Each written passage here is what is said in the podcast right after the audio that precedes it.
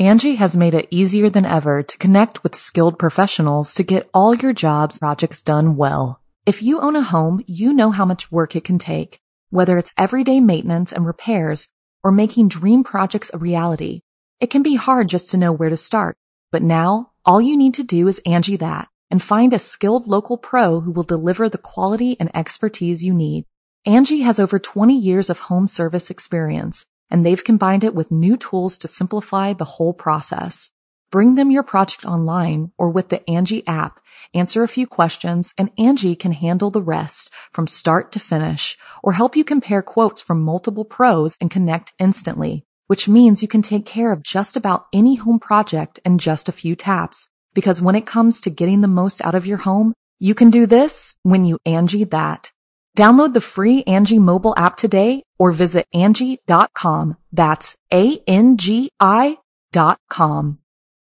When you need mealtime inspiration, it's worth shopping Kroger, where you'll find over 30,000 mouthwatering choices that excite your inner foodie. And no matter what tasty choice you make, you'll enjoy our everyday low prices, plus extra ways to save, like digital coupons worth over $600 each week. You can also save up to $1 off per gallon at the pump with fuel points. More savings and more inspiring flavors make shopping Kroger worth it every time. Kroger, fresh for everyone. Fuel restrictions apply. The following program is a production of Chilling Entertainment and the creative team at Chilling Tales for Dark Nights, and a proud member of the Simply Scary Podcasts Network.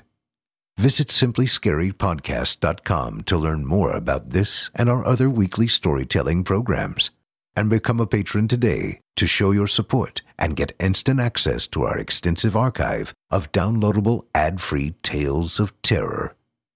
Thank you for listening and enjoy the show.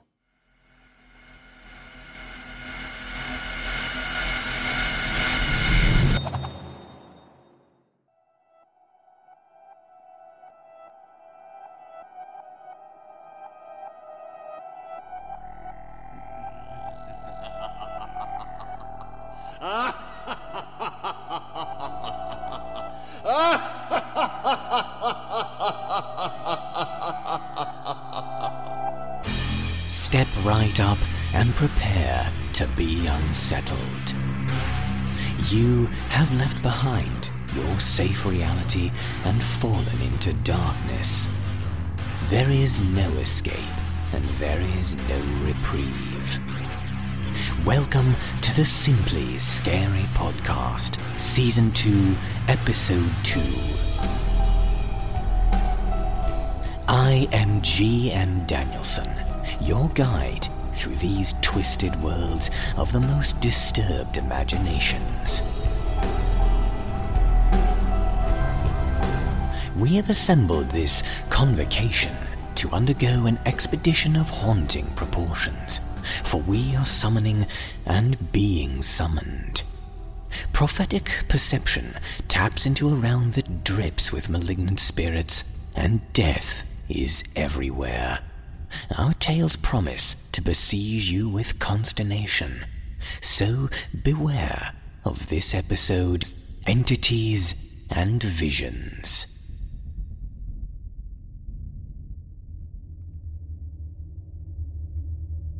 Our dark journey starts as we present to you the story of a priest who is newly confirmed and eager to prove himself to his congregation, the hierarchy, and the Almighty. When a harmless request from a parishioner puts the young father in audience with a supposedly reformed heretic seeking guidance from the church, the figure faces the priest with a decision he must pray upon. But will that decision put him and his faith in mortal danger? Jesse Cornett leads an all star cast in Daniel Cornell's The Conversion.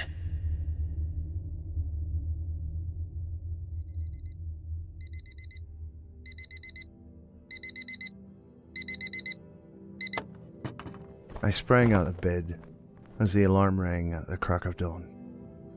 I could hear the church bells ringing outside the rectory.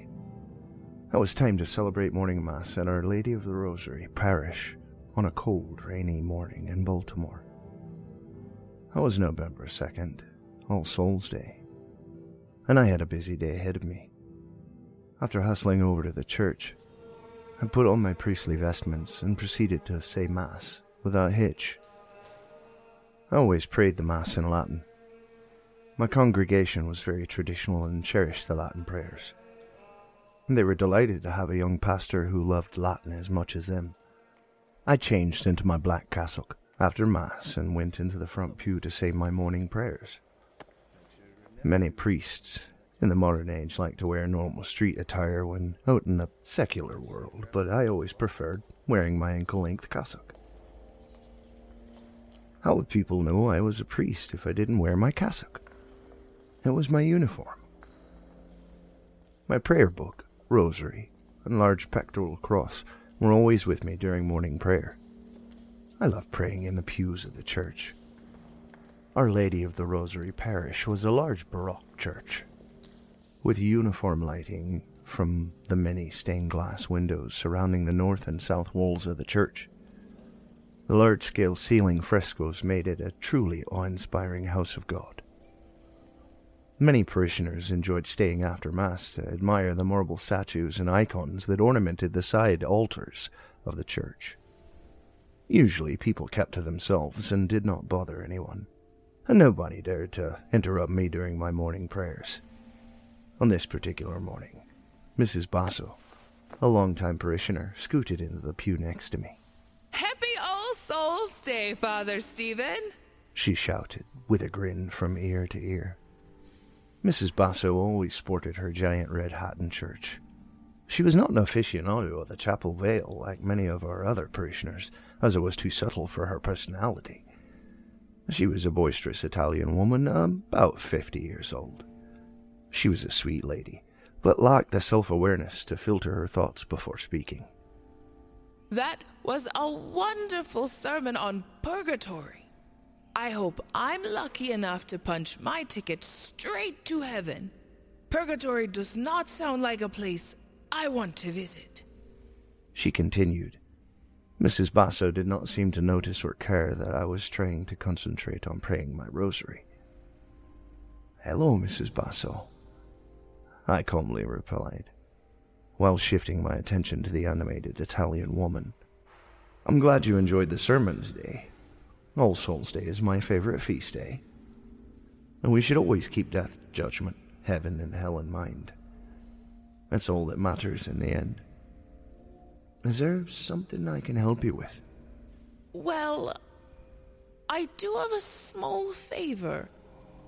You know my brother Bartholomew, right? You mean your brother, the Satanist? I could feel my palms getting sweaty. Mrs. Basso had mentioned her brother from time to time. This was the only thing I could remember about him. It was a detail that was hard to forget. Former Satanist. My brother gave that stuff up a long time ago. He's had a major conversion, Father. Mrs. Basso stared at me with those piercing dark eyes. I detected that she was trying to get to the point. Well, that's wonderful news, Mrs. Basso, but what exactly is the favor you're asking of me? My brother wants to enter seminary for the Diocese of Baltimore and needs a letter of recommendation. Nobody that I've talked to seems willing to provide a recommendation due to his history. She almost seemed ashamed and desperate. I knew as she was inferring. You mean you want me to provide a recommendation for him? I don't even know him. Plus, how do I know that this so called conversion is authentic? I realized I had raised my voice to the level of Mrs. Basso. A few disgruntled parishioners praying nearby shot me an admonishing glare. He wants to meet with you today.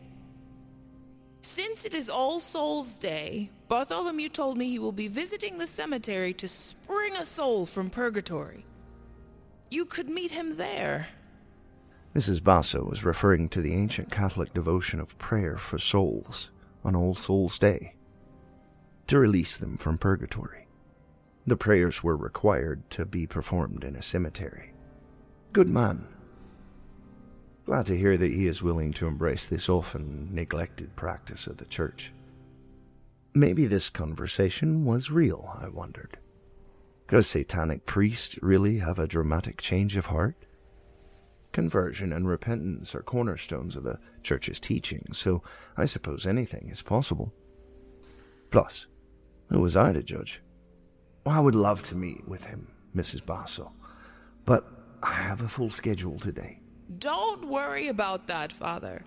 I spoke to my brother yesterday, and he can meet with you this evening in the cemetery after your other appointments for the day. Would you mind, Father? I hesitated one last time, with my hand on my chin. Okay, Mrs. Basso. Tell your brother to meet me at the cemetery at 9 p.m. sharp. I'll be there. Thank you, Father. That night, I walked to the cemetery, which was only a few blocks from the rectory. The street was foggy from the rain earlier in the day. There were only a few street lights between the rectory and cemetery, and most everyone in the neighborhood went to bed early. There was no illumination coming from the houses on the block. I don't know what creeped me out more meeting a former satanic priest in a graveyard, or walking alone in this murky, abandoned neighborhood. When I arrived at the cemetery, I observed a dark, shadowy figure about forty yards past the gate hovering over a tombstone. The lack of street lights surrounding the cemetery made it difficult to determine what the figure was, but I could spot two small embers of light near the figure. The embers looked like glowing red eyes staring at me. Could this be Bartholomew? The person didn't seem to notice me as I slowly approached, but as I got closer, I realized that the glowing embers were lanterns. The person was holding one lantern and the other was resting on top of the tombstone, lighting up the engravings. I didn't shout to get the person's attention. I did not want to disturb the neighborhood, so I kept moving in closer and closer. When I was ten paces away, I could decipher the outline of a man in a black suit and tie. I wasn't sure if he was wearing his Sunday best to impress me or to show respect for the person six feet under the tombstone he was near. He looked up at me with piercing dark eyes, much resembling his sister's. Mr. Basso? I cautiously inquired. A slight smirk emerged on his lips. Call me Bartholomew. Father Stephen, I presume? He responded with a thick Italian accent. Bartholomew was balding and wore a thick black beard with a touch of gray. He appeared to be in his mid forties and was short in stature. That's right. I wasted no time by proceeding to recap my brief discussion with his sister that morning. Although I knew of Bartholomew's life as a satanic priest, I was intrigued to learn more. If he wanted to pursue the Catholic priesthood, he would have to be open and honest with me. I cut to the chase. Tell me about your former way of life, Bartholomew. What were you involved in exactly? I need to know the state of your soul and know that you have fully repented before I can even consider a recommendation to the priesthood. It's not every day that we have a former Satanist converting to the faith, let alone trying to become a priest. I didn't mince words. I had confidence that my forthrightness would not offend Bartholomew. If he was truly considering the priesthood as Mrs. Basso said, he would need to accept the reality of his evil ways and repent. The grin on Bartholomew's lips faded into a look of remorse. He slowly paced back and forth, with his hands behind his back. He opened up to me as I had hoped. I was baptized and raised in the church from my youth. However, my rebellious teenage years propelled me in another direction. I was a party animal, a drunkard, a sinner. I always believed in God despite it all. It wasn't that I became an atheist. Rather, I hated God. I could have heard a pin drop at that moment. As he spilled out his life story to me, I could sense that the memories of hating God were painful to relive. He let out a sigh and continued. The church was constantly speaking out against spiritualism and occultism. To further my rebellion against the church, I dabbled in witchcraft and conjuring of spirits. I was eventually ordained a high priest in the Church of Satan and performed black masses. What did that consist of? I intervened shakily. I wasn't sure if I wanted to know the answer. Various composite rituals, the rites of Lucifer, Bel, Astaroth, and the whole cohort of Infernus. My altar was decorated with every symbol of occultism imaginable, as an abomination to God. Decorating the altar required me to gain certain items I could now feel the perspiration dripping off my nose, and my heart was beating in my neck. What do you mean? What kinds of items, and where did you acquire them? Bartholomew's look of remorse shifted noticeably into what appeared to be a smirk. I was now beginning to wonder if he was enjoying recounting the past. Well, most of the items needed for these ceremonies were easy to obtain from religious stores crosses, chalices, and artwork. I would simply desecrate them through acts of. Please! I get the point. I could only imagine what sort of reprehensible acts were performed on these blessed objects. I thought I could handle this story, but the details were starting to make me queasy. You can spare me those details. What other types of things did you acquire for Black Masses? Bartholomew opened his mouth to reply, but then hesitated. I inferred that he was trying to find the most delicate way to say it. Bones. I needed bones. Not just any kind of bones. Human skulls. I wasn't sure how to respond. A couple seconds passed by in silence, but it seemed like an eternity. He was waiting for me to make the next move. You mean you dug them up from graves? No, he replied in a low whisper. Human sacrifice was a requirement to fulfill the Black Mass. Many pagan cultures engaged in human sacrifice. The Aztecs, for instance. This was no different. Were the people sacrificed fellow Satanists who willingly offered themselves? I inquired. I was begging God for this to be the case. I was not in the mood to deal with the alternative. No, if I could only turn back the hands of time, Father Stephen, if I could undo what was done. I noticed a tear beginning to stream down his face, which froze on his cheek on this cold night. You have to believe me, Father. I never wanted this to happen. That is why I insisted on meeting you in the cemetery at night. I didn't want anyone to overhear our conversation. I want to begin a brand new life. I want to become a Catholic priest and offer the holy sacrifice of priesthood to the one true God. Perhaps this will atone for the evil sacrifices that I offered to Lucifer. I believed him. His sincerity seemed genuine. What is to stop me from telling this to the police? Consider this my confession, Father. I see. I pondered for a moment what to do next. I took a deep breath and continued.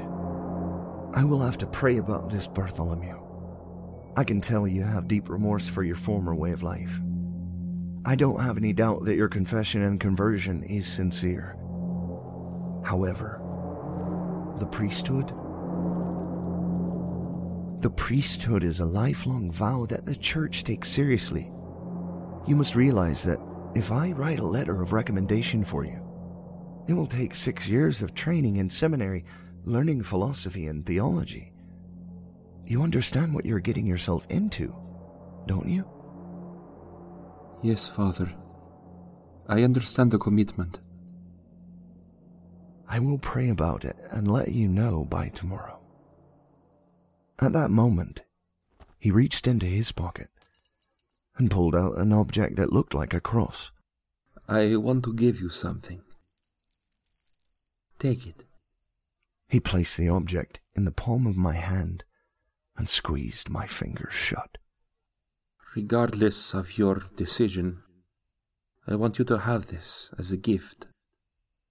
Please say you will accept it. I pulled my hand from his grip and opened my fingers to examine the object.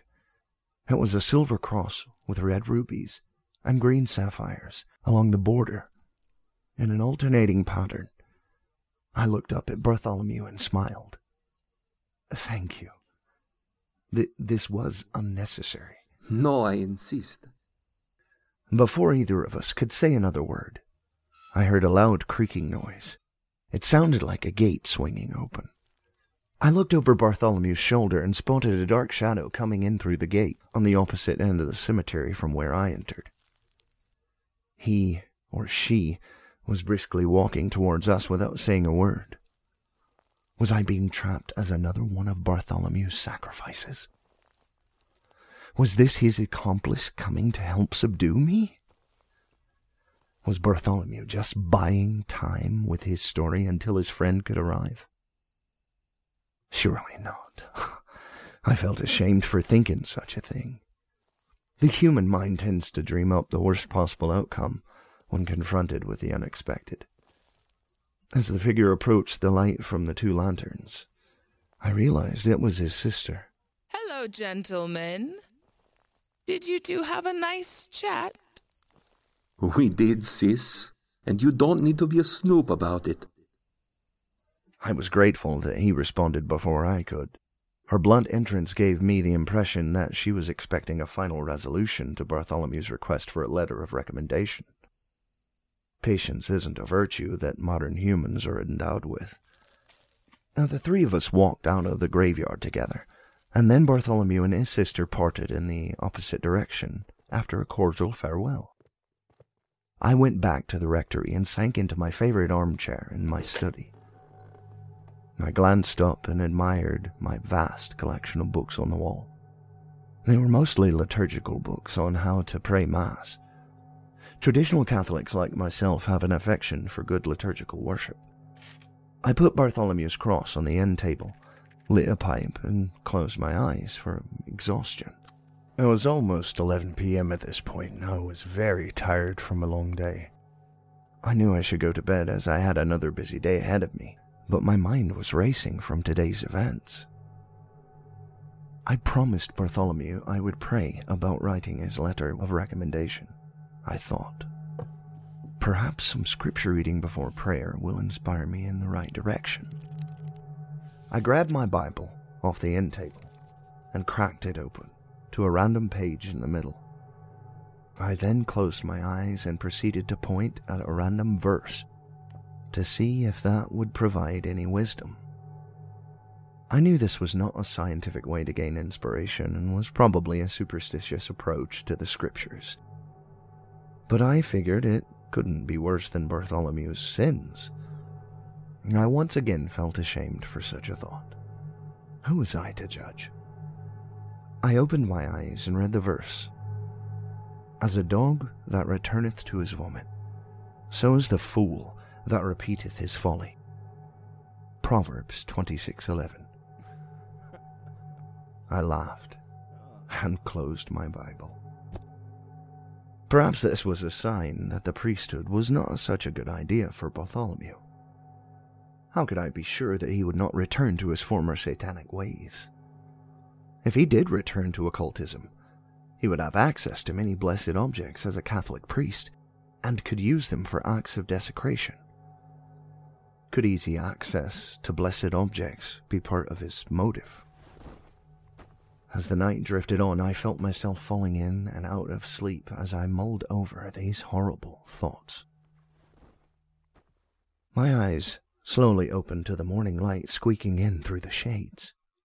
I was lying flat on my back as I stretched and let out a big yawn. I didn't remember going to bed, My last memory was sitting in my study pondering the ironic Bible verse that I pointed to. That's when the realization hit me, and I jumped out of bed in a panic. What is this? Where am I? This isn't my house. This isn't my room. My heart was beating a hundred miles per hour, and I was getting lightheaded. I was having a full blown panic attack. I didn't recognize this room. The only thing I recognized was the silver cross, ornamented with red rubies and green sapphires on the pillow where my head was. What am I wearing? These aren't my pajamas.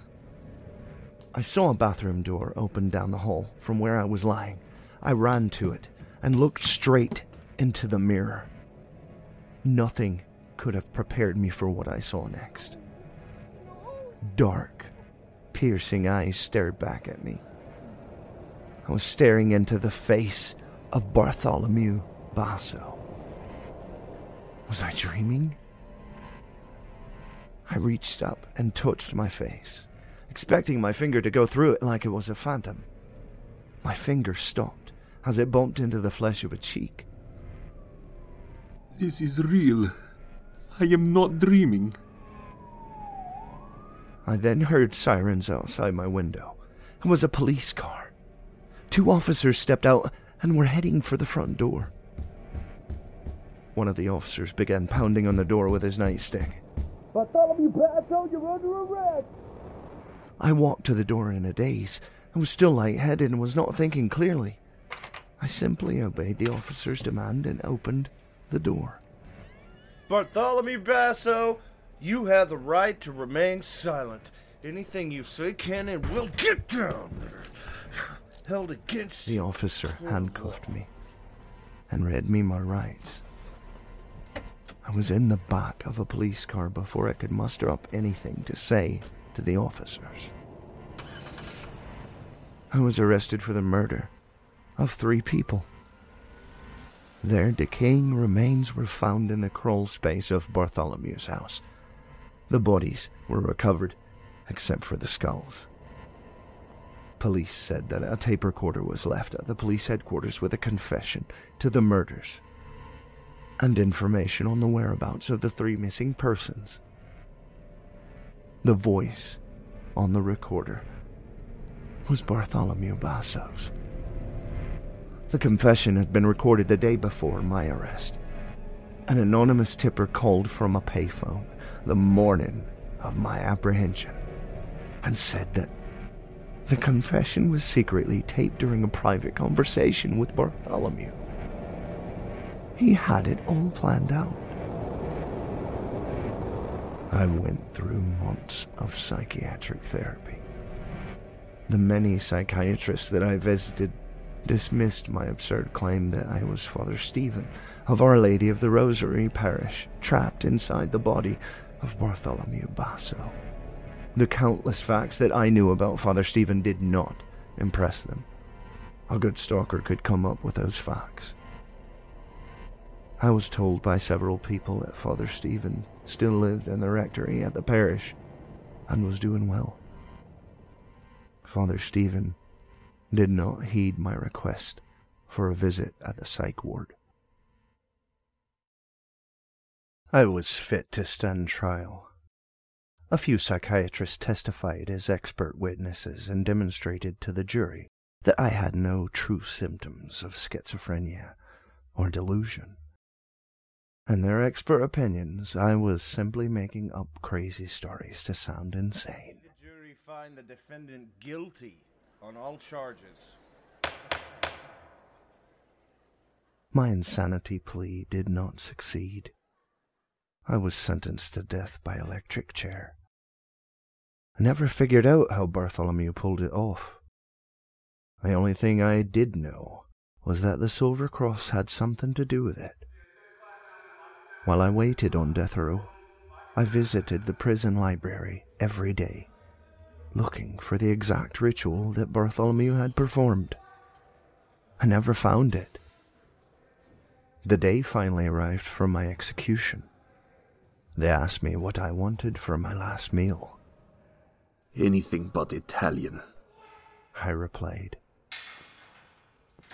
The warden visited my cell one hour before the execution and asked if I wanted to see a priest for last rites. The warden knew I was a religious man. The guards told him that I prayed in my cell every night. The warden stepped aside, and a man dressed in priestly robes, with a large pectoral cross around his neck, emerged from behind the door and came forward. The prison door was open, and the priest asked for privacy. The warden and the guards left. The priest sat on a chair across from me and looked at my face. He had an expression of remorse when he entered my prison cell. But when the warden and guards departed, his lips slowly transformed into a familiar smirk. Only now it was on a different face. We talked in private for several minutes. Bartholomew remained firm in his conviction that he had truly converted from his satanic ways. That didn't change the fact that he had three bodies in his crawl space that needed to be dealt with. He no longer needed the letter of recommendation. He bypassed the six years required of seminary training and picked up on the liturgical ceremonies on the Catholic priesthood in no time. Perhaps the years he'd spent mocking the faith had trained him indirectly. My study at the rectory was also equipped with dozens of liturgical books to learn from. My conversation with the priest was abruptly interrupted. Dead man, walking. I heard a guard yell down the hallway. The hour had passed quickly. The prison cell opened, and the priest gave me a final blessing.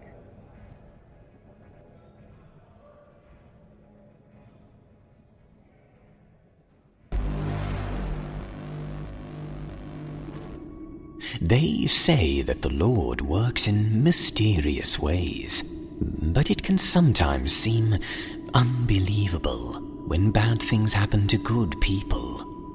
This may lead some to seek answers in other places. But Old Scratch is cunning, and there is always someone who is corruptible among men.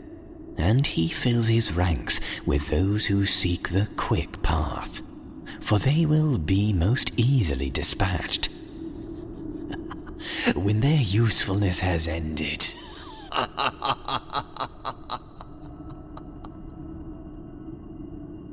After this brief message, we will continue our cavalcade of fear with a trip to enjoy a parade of terrifying proportions.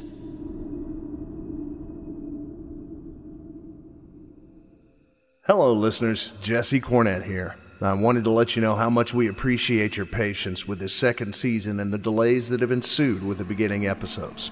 And we are very aware of missed deadlines as we do our best to improve on the Simply Scary experience. We are progressing towards expanding our story productions with multicast, sound effects, ambience, and original scoring.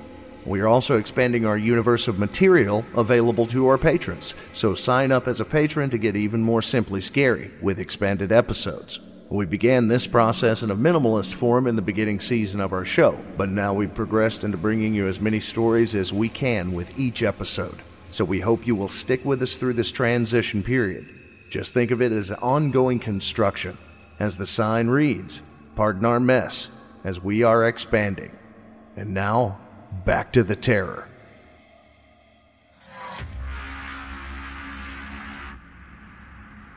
We have returned. Let us peel back new layers of foul demise. Peter has a recurring vision since moving to California to raise a family. His surrealistic experiences portend the coming of something wicked indeed. but it is the eventuality of his nightmare that will haunt him in ways he couldn't possibly imagine. Jason Hill performs Charlie Davenport's Everyone Loves a Parade.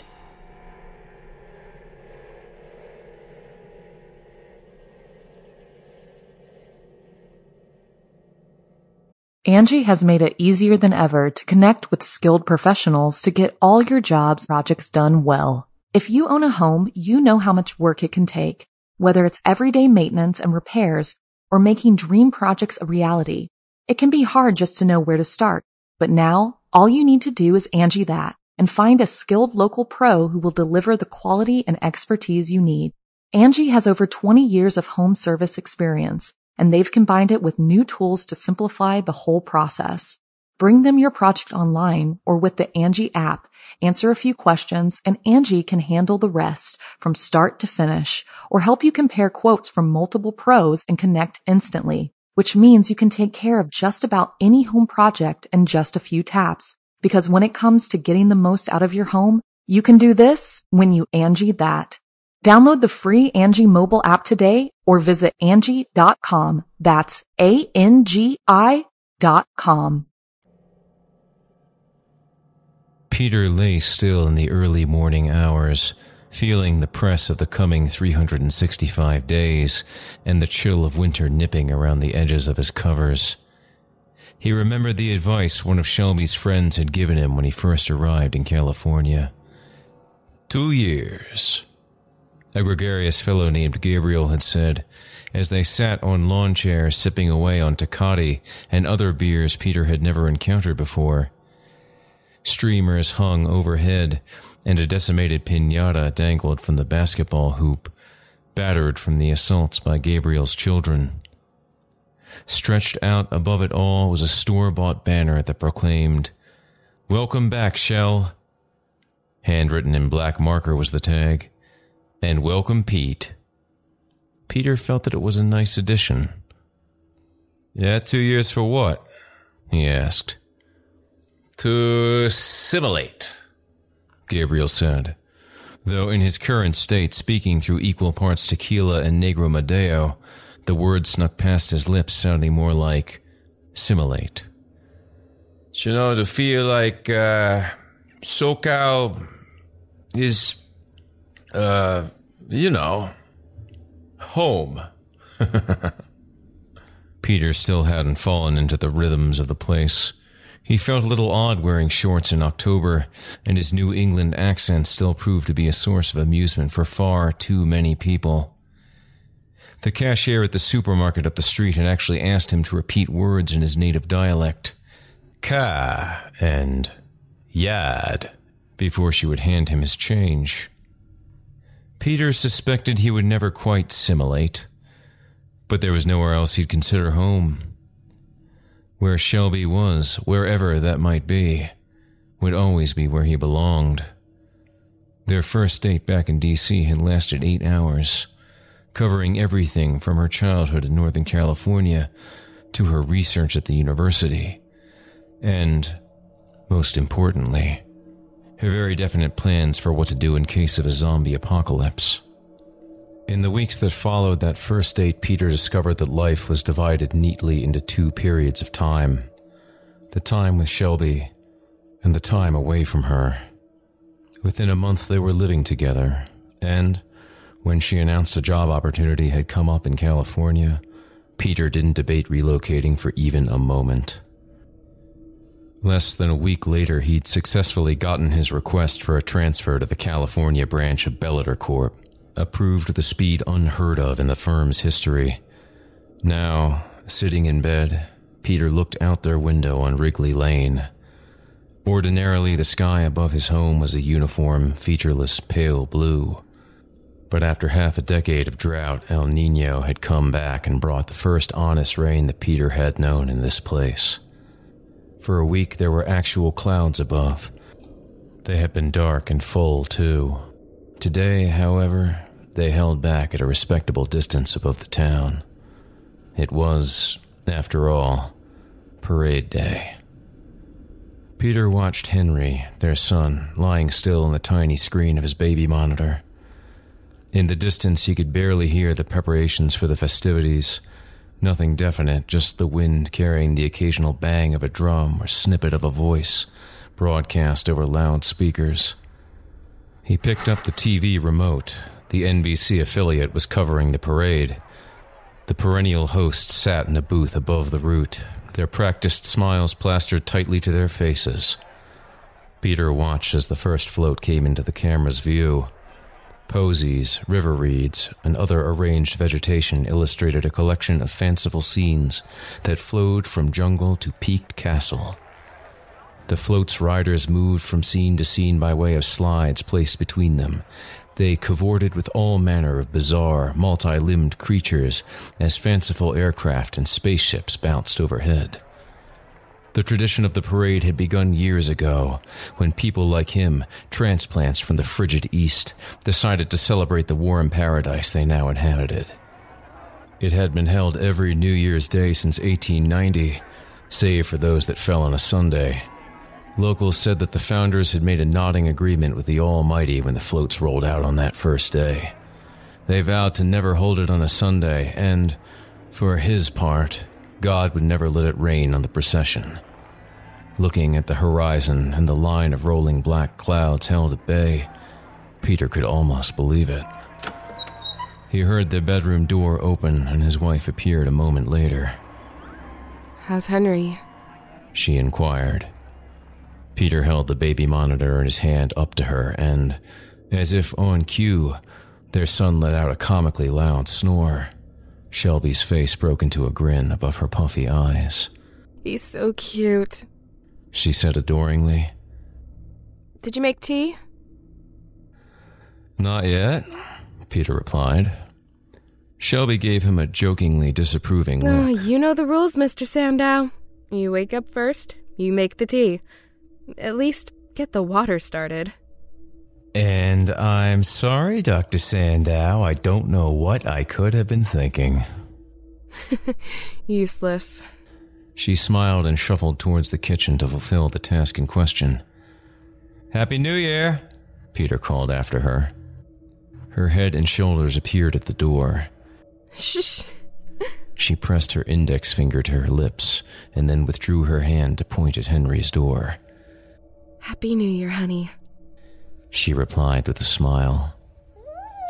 A small wail came from both the screen and Henry's room, announcing that their little boy was ready to join the rest of the world. I got him, Peter said as he got up from the couch. Yeah, you do. Shelby called from the kitchen, silence no longer a concern. They got Henry changed, fed, and dressed. His tendency to sling formula around made it madness to try it in any other order. Shelby made waffles while Peter prepared mimosas for them to sip and marinated steaks that would later be placed on the grill. Periodically, they would check in on the parade's progress, marching bands and well groomed horses weaving their way down Colorado Boulevard between the floats. They had yet to go see the parade in person, at least not the one during the day. Anybody wanting a reasonably good live view either had to be part of the media coverage or sleep out on the sidewalk the night before. After the parade was over, though, the floats would park at a local high school parking lot. Folks would be charged admission for the chance to walk around and view all the care and craft that went into putting these wonders together. Peter and Shelby had discussed taking Henry to see them when he was old enough to remember it, but that was still years away. After everyone got an eyeful of the blossom strewn works of art, they'd be gathered up into a convoy. The greenery would be tied down with a skeleton crew doing various tasks to keep the floats together as they drove several miles to the stadium. There, they'd be taken apart, stripped of their finery, and rendered nothing more than bare wire frames. It was what Shelby called the nighttime show. The year they'd first arrived on Wrigley, they celebrated the new year much as they did this year. They cooked and watched the parade, doing a fair bit of day drinking while they observed. The days of carousing and imbibing like it was an occupation had passed them by. Peter suspected, now that Harry was with them, that there was a very good chance they'd soon stop staying up until midnight as well.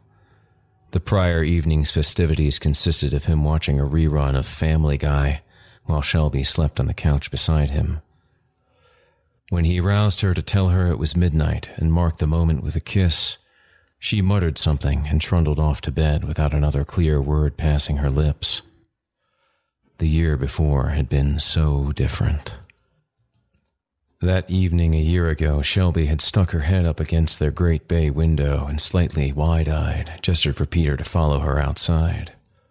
Most of the neighbors were already gathered outside, watching the floats pass by, slowly chugging along down the main road toward the stadium. Standing there, the two of them watched the gray shapes approach, their remaining glory revealed in the wavering pools cast by the streetlights overhead. It was a stripped down, spontaneous encore of a performance, a great, secret show that only the locals knew about Standing there in the chill of that evening, Peter occasionally looked at his neighbors, people that strangely did not generally interact with one another. But that night, each time he caught someone's eye, the two would smile at each other and nod in a companionable way. No one spoke, no one hollered. There was a kind of reverence to this. Dozens of floats passed by. Occasionally, the riders, those maintaining these temporary vehicles for the last few miles would look up from their labors and wave. The group watched until the last in the convoy, a bizarre little scene depicting various prehistoric creatures crawling out of the La Brea pits, faded into the darkness.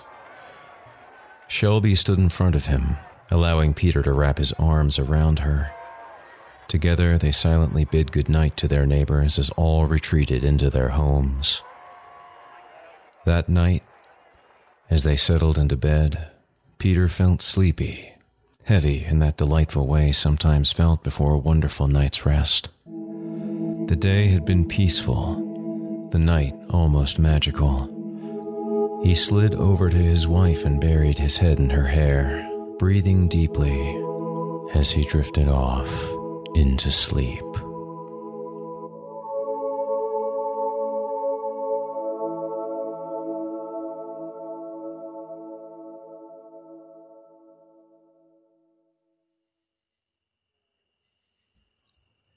After a time, he found himself, without explanation, no longer in his bedroom, or the formless nothing of sleep, but instead at the corner of Colorado Boulevard. Above him, the sky was clear and cloudless. He soon became aware that he was not alone on the street. Cardboard people of every age and hue had formed rough lines on both sides of the boulevard. They all wore the same vacant, rigid smile secured to their faces, and Peter could smell that they reeked of rotting flowers. As one, they turned their heads, their eyes wide with some indiscernible emotion. For a terrible moment, Peter was certain that they were staring at him. But following their gaze, his eyes fell on something on the distant horizon a speck along the curve of the earth, tiny as a drop of blood trickling its way down a pricked finger. He stood with the gathered crowd, unable to look away from that far off thing. Soon he could feel its approach reverberating in his chest. He began to make the object out, identifying distinct individuals that comprised a column of people. He watched as each one, in perfect time with one another, would raise one leg and bring it down with a brutal crack against the asphalt, only to repeat the motion with the other leg a moment later. With each strike, Peter could make out more details.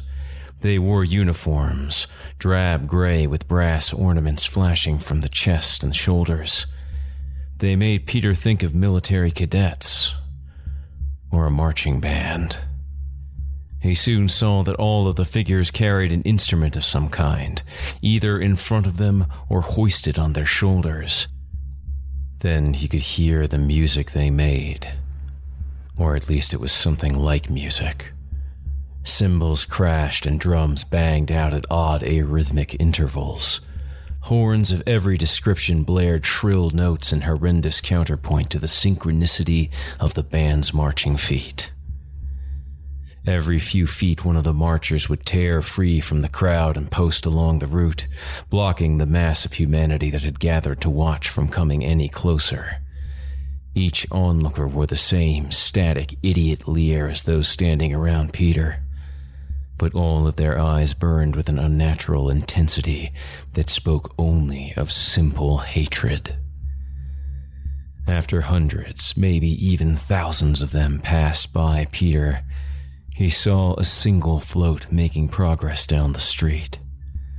A simple flat bed with wire frames rising from it, covered only in patches of wilted or rotting flowers. A small collection of people milled around those patches. Some were elderly, others looked to be in the prime of their lives, some held children in their arms. No one looked particularly happy or sad. Their eyes simply moved languidly from one side of the route to the next, showing no particular interest. They did not speak to each other. They didn't even seem aware of each other. Well, except for the two that rode at the front of the float. One was a young woman dressed as though she'd just come from the gym, likely a senior in high school or a college freshman. There was something wrong with her, though. Her posture looked stooped, broken somehow. Her face was strained with the tremendous effort it must have taken for her to simply stand. Each jostle of the decaying platform brought a fresh expression of agony to her young face. Her hand rested on the shoulder of an elderly man seated in an old wooden chair. The touch seemed as much out of a need for support as any sign of affection it might have meant. The elderly gentleman vacantly scanned the crowd as he waved to them, but received no recognition except their ever present toothy grins. From the man's position, Peter immediately guessed him to be the Grand Marshal of this procession. Periodically, the elderly man's eyes would roll to the back of his head. He wore an ornate crown that pulled with such a weight on him that his neck lolled to the side. Peter wasn't entirely sure, but it almost looked like it was made of thorns. The young woman tapped the marshal on his shoulder and pointed downward as they passed Peter. He watched the old man allow gravity to snap his head toward him, and over the cacophony, Peter heard a voice as old as time say one word Hello. And then he was awake. Peter sputtered around for a few moments as the dream slowly bled away from him. He calmed down and began taking in the world around him. In his own bedroom, he became aware of the complete, blurred stillness of his surroundings. There was a small, hitching noise that he couldn't first identify, as if it was coming to him through cotton. His surroundings refused to come into clear view. As he began blinking his eyes furiously, he found that they were filled with salty tears. Had he woken up crying? Shelby bolted up and over his stuttering breath asked Peter what was wrong. He had no words to describe it, except that he'd had a nightmare. She cradled him and slowly ran her fingers over his brow until he drifted back to sleep.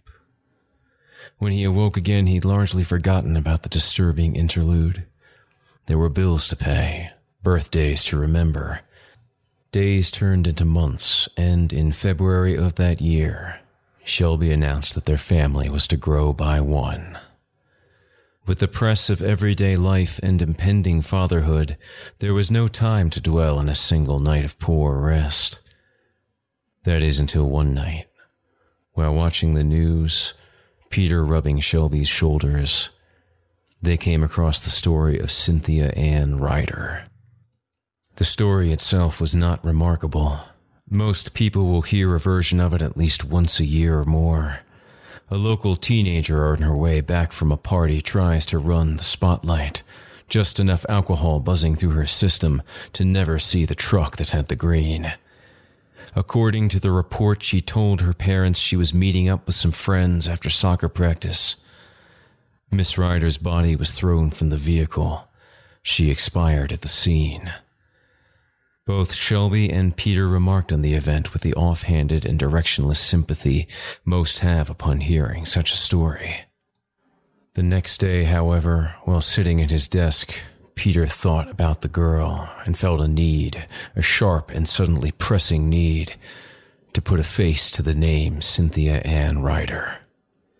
Peter searched for her name and came across a few LinkedIn and Facebook profile results people looking for new employment opportunities, and one young lady in Ohio that had won a county spelling bee the previous April. After a bit of sifting, he came across the Cynthia Ann he was looking for on one of the local news station's websites. He scanned the details about her from the article. Good student, taught soccer at a summer camp for underprivileged youth, a wonderful big sister to her nine year old brother None of these or any of the other assorted details about her life set off any bells for Peter. But when he saw her photo, a tickle pressed at the back of his mind. Something oddly familiar about the slope of her nose, the shape of her eyes. Where do I know her from? Peter wondered about the girl for the rest of the day. At meetings and in casual conversation, it gnawed at his every moment until he laid his head down that night. When his head touched the pillow, he smelled Shelby's shampoo, and, for the first time since that day so early in the year, he remembered the parade. He put Cynthia's face to the shattered form of the girl riding the float in that nightmare landscape, and he recalled the old man, the grand marshal, he wanted to jolt upright, to do something about the whole ordeal. What was that going to be? He had no idea. But it was already too late. He felt himself slipping into sleep as though he were sliding irreversibly down a long tunnel. When he emerged on the other side, he was along the parade route again, and the float was drawing close. There was no sign of the young woman in her gym gear who would never see her first semester of college. Cynthia Ann Ryder had shuffled off this life. The parade had moved her along. Peter saw the others still riding with the marshal, their eyes drowsily scraping the crowd as they passed. There was someone else standing by the marshal now, a dark skinned man with a severe militaristic manner. His face was smoothly shaven and placid, his eyes full of shrewd wariness, looking out at the crowd with the same intensity he'd leveled during staff meetings back in D.C. Peter could place that detail because, unlike Cynthia Ryder many nights before, he recognized this man. He had worked with him for the better part of five years, and while they hadn't been friends, they'd certainly liked each other enough to engage in polite conversation. Peter would ask about the man's family, and Clarence Wise would ask how Pete's gal was getting along. He looked just as Peter remembered him. That is until he turned his head. That simple motion gave Peter full view of his former co-worker's face and the ghastly wounds that had destroyed most of it. The lower part of Wise's jaw had been pulped by some terrific force. Whatever it was had traveled up past his left eye and exploded out the top of his head, turning his cranium into some kind of gory, improvised funnel. This grotesque parody of his old friend stared at Peter, recognition lighting in his sole remaining eye. Peter saw Wise's mouth attempt to form some kind of word as he bent toward the marshal's ear. Hello, said the Grand Marshal. Somewhere within the infinite weariness of that voice, there was also a hint of familiarity. Peter was an old friend come to visit. someone that the marshal expected to see again. Upon waking and taking the time to gather himself, Peter started making calls back to every number he still had in his phone from the DC office. But it being a Saturday, there was no answers until he tried Kenny Bryden's number. Hello, Bellida Corp. This is Kenny Bryden. How may I help you? Kenny's Jersey accent clanged across the line. Hey, Kenny, it's uh, Peter Sandow. It had been two years, and though he'd been in the cubicle opposite Kenny for a long time, he had no expectations of being remembered. Petey! The boisterous voice proclaimed.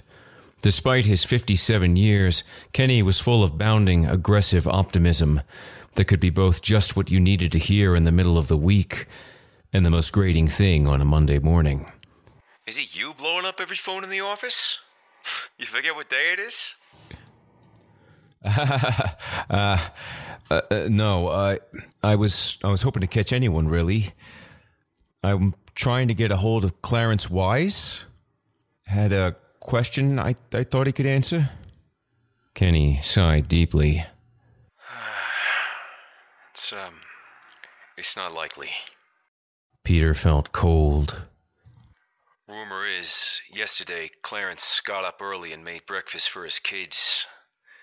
He told his wife he was headed out to the garage for get something out of his car, or something like that. After an hour or so, she went looking for him.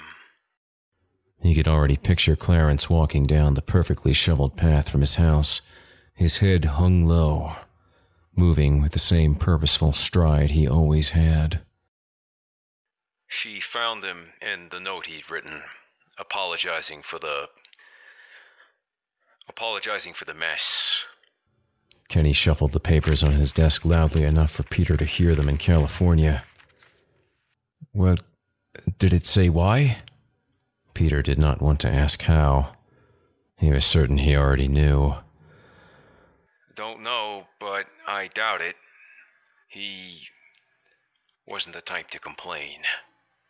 An edge of admiration was present in Kenny's voice. Peter struggled through a few more minutes of question and answer with Kenny, but in the end, none of it lodged too deeply in his memory. Clarence Wise was dead, by his own hand, and he had known in advance. It would follow that pattern again and again.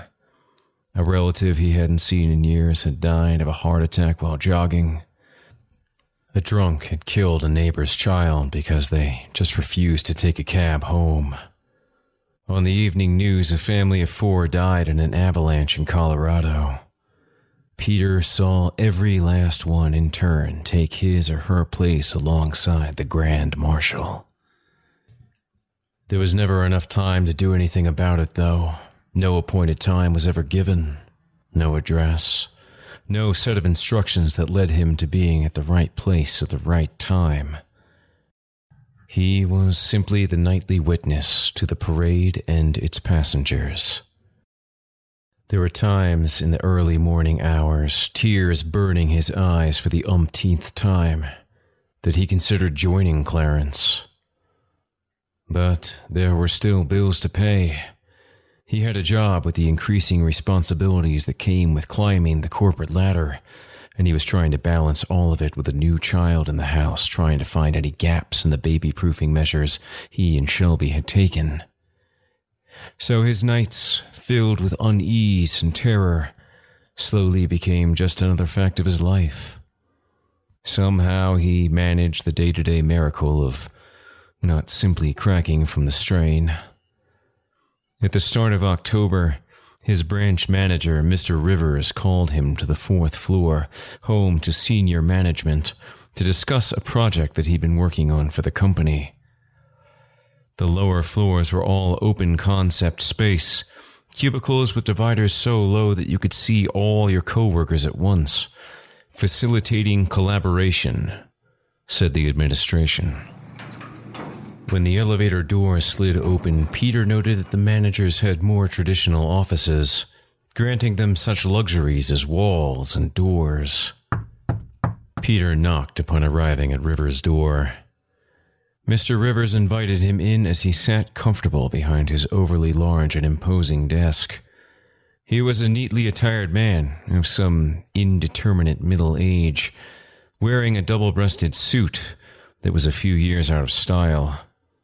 His double chin and earnest attempt at a comb over did not detract from his air of authority. Another man with a full head of stark white hair sat in front of Rivers but made no move to turn around as Peter approached. Ah, Peter. Please have a seat.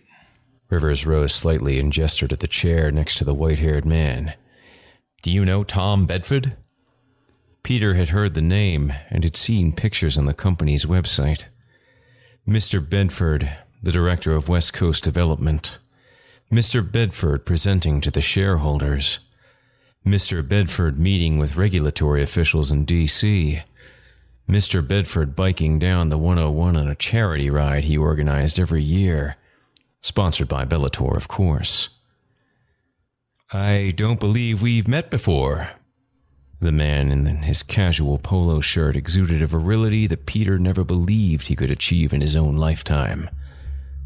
Bedford stood and, smiling, offered Peter his hand. Hello, Tom Bedford and I've been hearing some great things. The rest of his greeting was difficult to hear as the blood pounded in Peter's ears. Hello.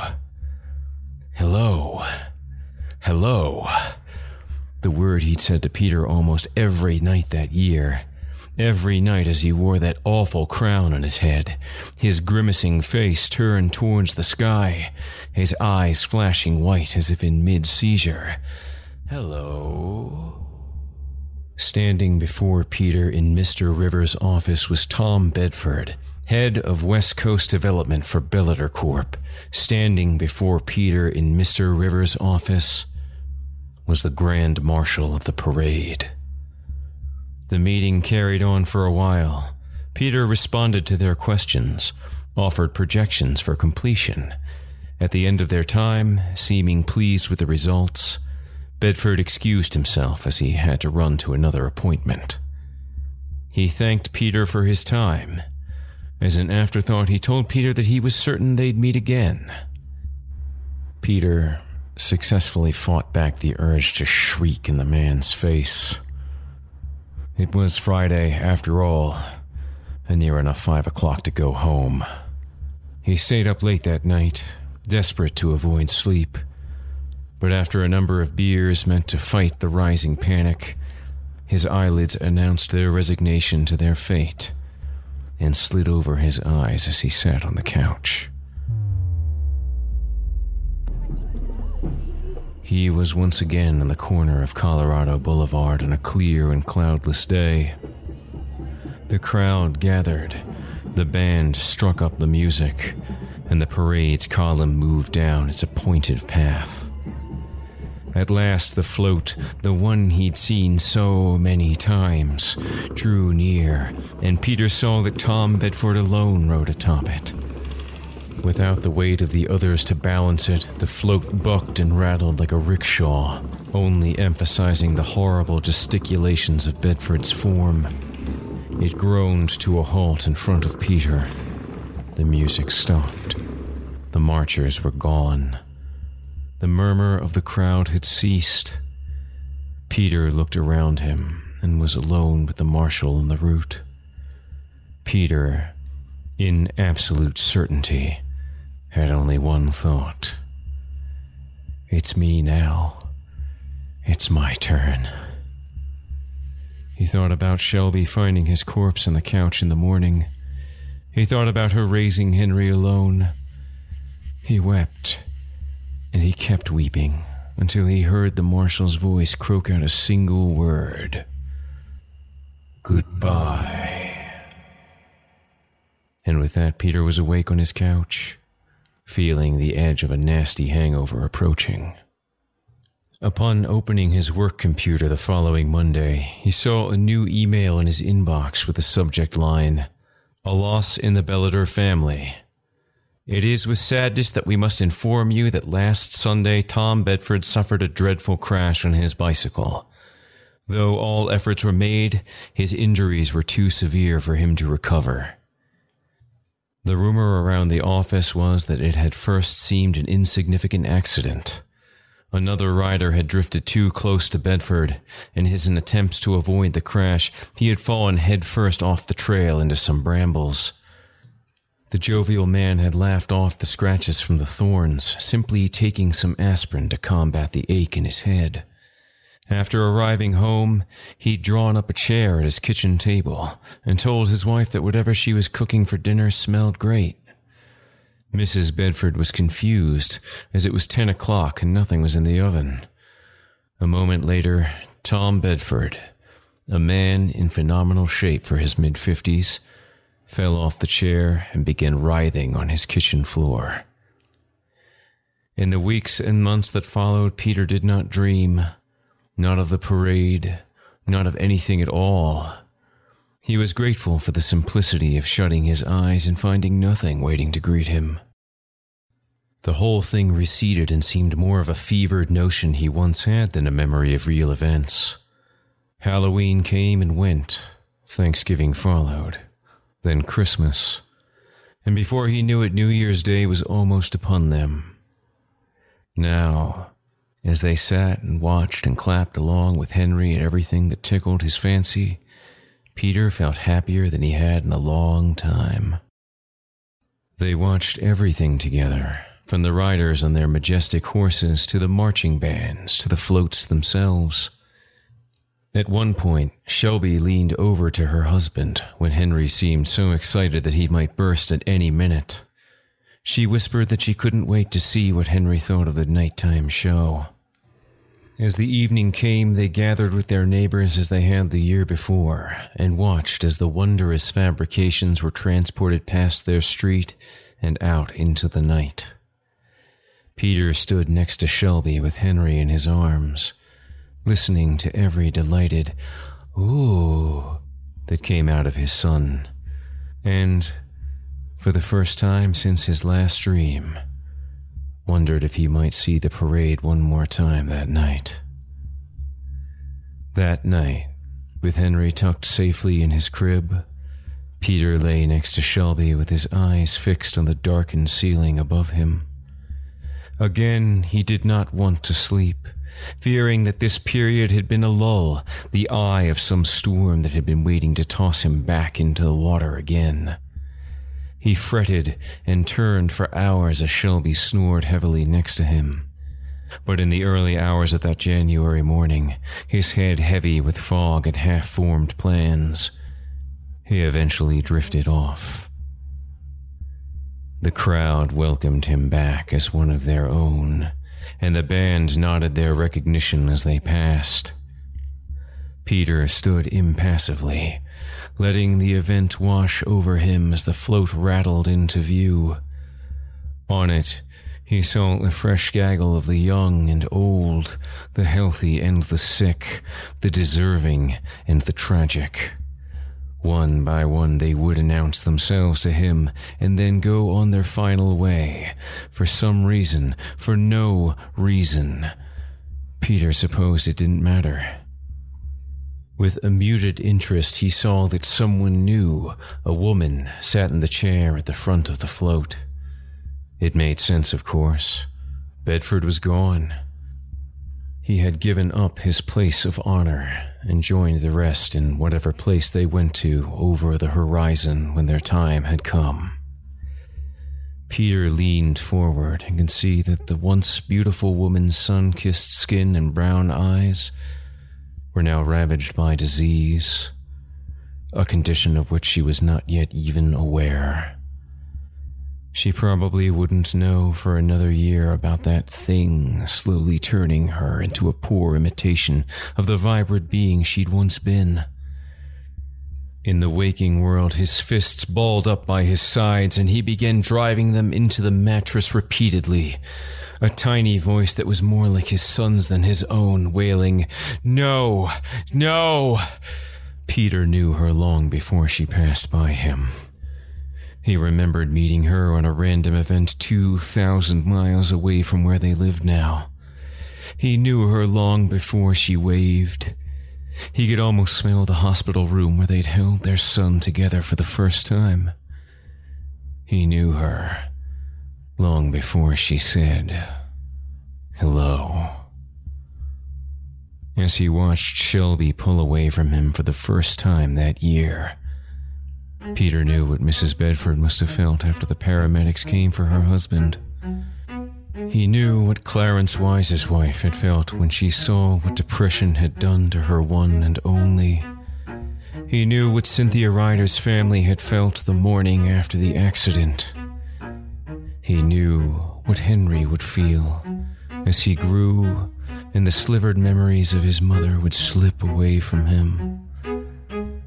Peter felt alone, in the parade carried on into the night.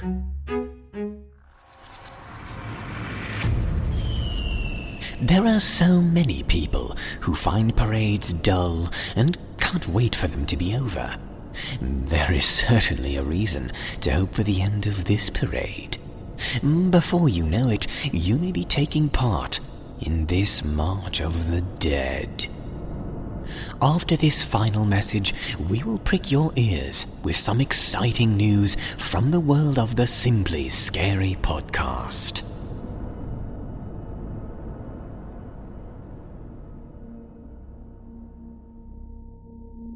Get ready for the experience of a lifetime to see your favorite stories and some new nightmares in bloody color.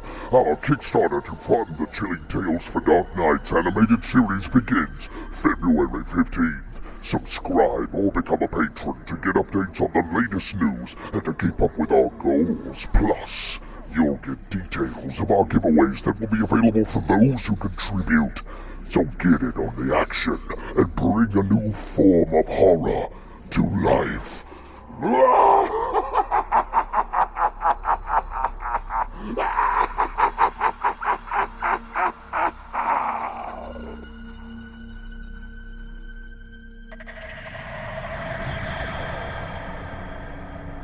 Ah, so, the time for us to part has arrived. But before we leave you thoroughly chilled to the bone, let us remind you of what is upcoming in the world of the Simply Scary podcast. First, it is extremely important that if you cannot or will not support us monetarily, we insist that you allow the ads to play through in our videos and occasionally click on them to assert your viewership. This is a way for you to lend your support without opening your wallet. You can get access to even more Simply Scary by becoming a patron today. You will have access to an extended broadcast of this episode, including more stories and more scary, plus other never before released experiences you will find nowhere else. Take the tour by going to simplyscarypodcast.com and click the Patrons button at the top of the page. Don't forget that starting February 15th, 2017, we begin our Kickstarter campaign to create a brand new, one of a kind animated horror series based on our work. Click subscribe below or sign up as a patron to keep updated on the start and progress of this fully fan funded experience. And to find out more about the amazing rewards we have in store for you if you help support this outrageous endeavor. And finally, we are excited to choose our first YouTube comment giveaway winner Zero Corpse Boomer. Zero Corpse Boomer writes, referring to our Season 2 premiere episode. Another amazing installment. I find myself keeping my cable off and my YouTube running because it's channels like yours that are the future of entertainment. Keep up the fear inducing episodes. It's galvanizing like bad medicine. Thank you for listening and commenting, Zero Corpse Boomer. We need you to email us a screenshot of that YouTube account with your username pictured to contact at simplyscarypodcast.com. And we are hoping that you too turn off the cable and turn on the dark. Keep sharing us with everyone you know. This is GM Danielson, thanking you for joining us. Until next time, listeners, when that little voice in your head is telling you yes, perhaps it would be better to listen to the screaming voice of your victim telling you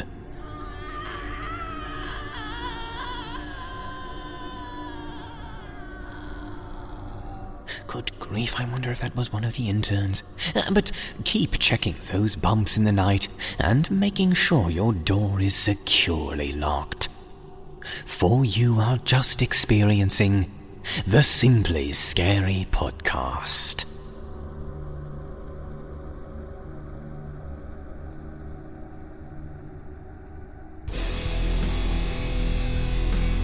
This is executive producer Jesse Cornett like what you hear, be sure to check out more from these authors at simplyscarypodcast.com. There you can find all information regarding the show and the stories appearing here in our podcast. The Simply Scary podcast is a production of Chilling Entertainment. The showcase is written by Jesse Cornett and Dustin Kosky and produced by Jesse Cornett.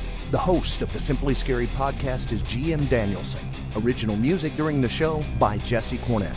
This broadcast was directed and created by Craig Groshek. Be sure to look for the Simply Scary podcast on iTunes. And if you like the show, leave us a five star review. Comments or questions? Email us at contact at simplyscarypodcast.com and check our website for more information. While you're there, consider clicking on the patrons link at the top of the page to help support our show. Copyright Chilling Entertainment LLC 2017. Thanks for listening.